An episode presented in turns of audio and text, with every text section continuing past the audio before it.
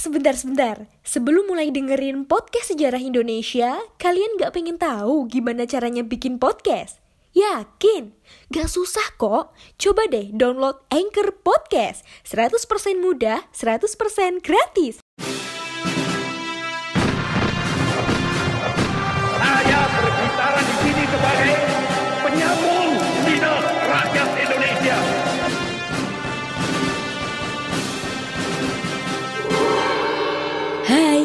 Kalian sedang mendengarkan Poseidon, podcast sejarah Indonesia. Ngomongin masa lalu dengan gaya masa kini. Halo semuanya, salam sejarah. Kembali lagi bersama aku, Nisa Fazalina, dan kali ini aku bakal bahas tentang runtuhnya Uni Soviet. Siapa sih yang nggak tahu negara Rusia? Negara yang paling luas di dunia yang hampir menguasai sebagian besar wilayah daratan bumi. Rusia pernah bergabung dengan negara-negara lainnya dalam satu wilayah yang disebut Union of Soviet Socialist Republic atau USSR atau lebih dikenal dengan nama Uni Soviet. Munculnya USSR berawal dari revolusi Rusia pada tahun 1917. Wilayah Rusia saat itu dipimpin oleh Nicholas II hingga Maret 1917. Rakyat saat itu meragukan pemerintahannya karena Rusia telah kalah di Perang Dunia I dan dianggap otoriter. Setelah Nicholas II turun, ada pemerintahan sementara yang dipimpin oleh Alexander Kerensky.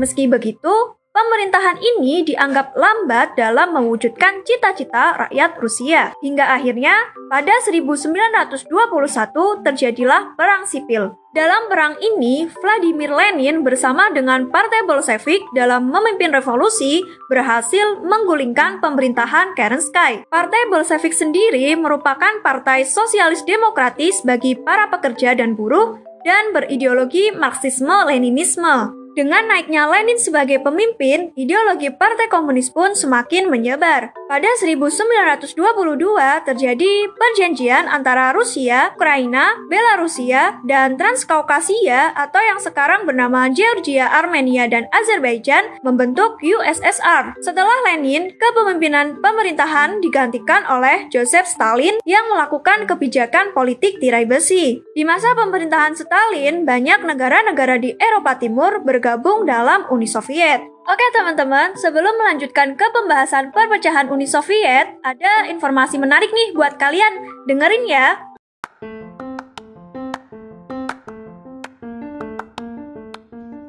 Halo Sobat Poseidon, kalian pasti sudah tidak asing lagi dengan Anchor. Yap, aplikasi penyedia jasa untuk para podcaster pemula dan juga pro. Buat kalian yang pengen mulai nge-podcast, langsung download aja Anchor di App Store ataupun di Play Store. Di sana, kalian bisa nge-podcast dengan banyak banget pilihan background musik. Setelah itu, kalian bisa mempromosikan podcast kalian ke mana pun. Secara otomatis, nanti akan di-sharekan oleh Anchor sendiri. So, tunggu apa lagi? Cus, nge-podcast bareng Anchor. Selanjutnya adalah perpecahan USSR.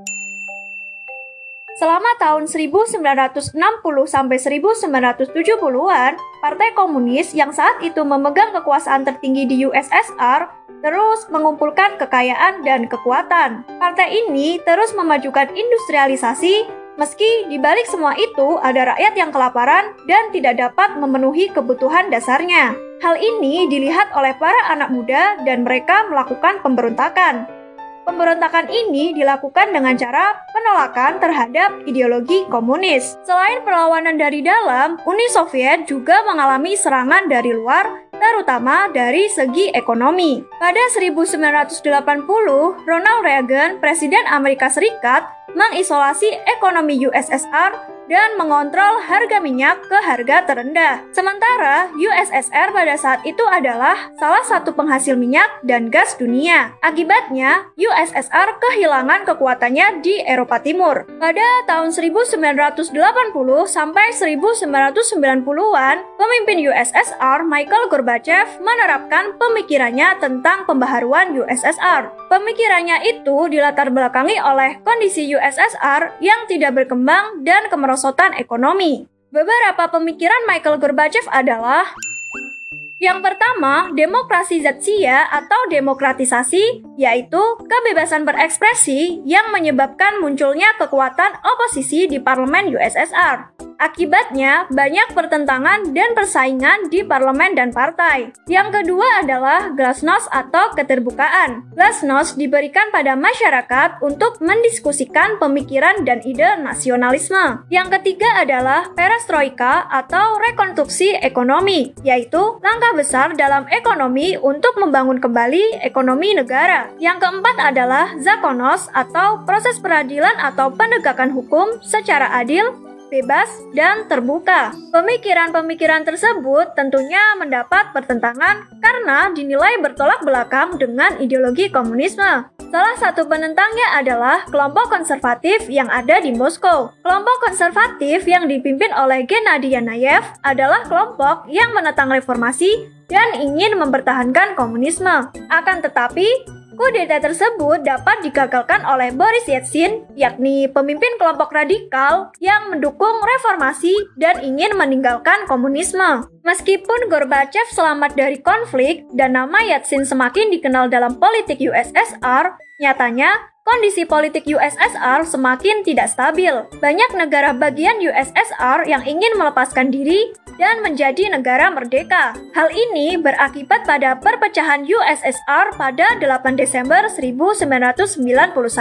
Selain itu, Gorbachev pun akhirnya mengundurkan diri sebagai Presiden USSR pada 25 Desember tahun 1991. Di masa akhirnya, yang masih bertahan dalam USSR adalah negara-negara yang mengawali pembuatan USSR seperti Rusia, Ukraina, Belarusia, dan Transkaukasia. Perpecahan USSR sebagai negara komunis adidaya melemahkan kekuasaan komunis secara internasional. Hal ini sekaligus menandai berakhirnya perang dingin antara USSR dan Amerika Serikat. Meski USSR telah tiada, menurut Grant Brenton, dalam bukunya yang berjudul Anatomy of Revolution, keberadaan USSR adalah contoh keberhasilan ideologi Marxis-Leninisme yang diwujudkan menjadi negara. Oke, demikian penjelasan singkat mengenai runtuhnya Uni Soviet. Stay safe, stay healthy, stay happy, dan jangan lupa follow kami di Instagram at podcast underscore sejarah Indonesia.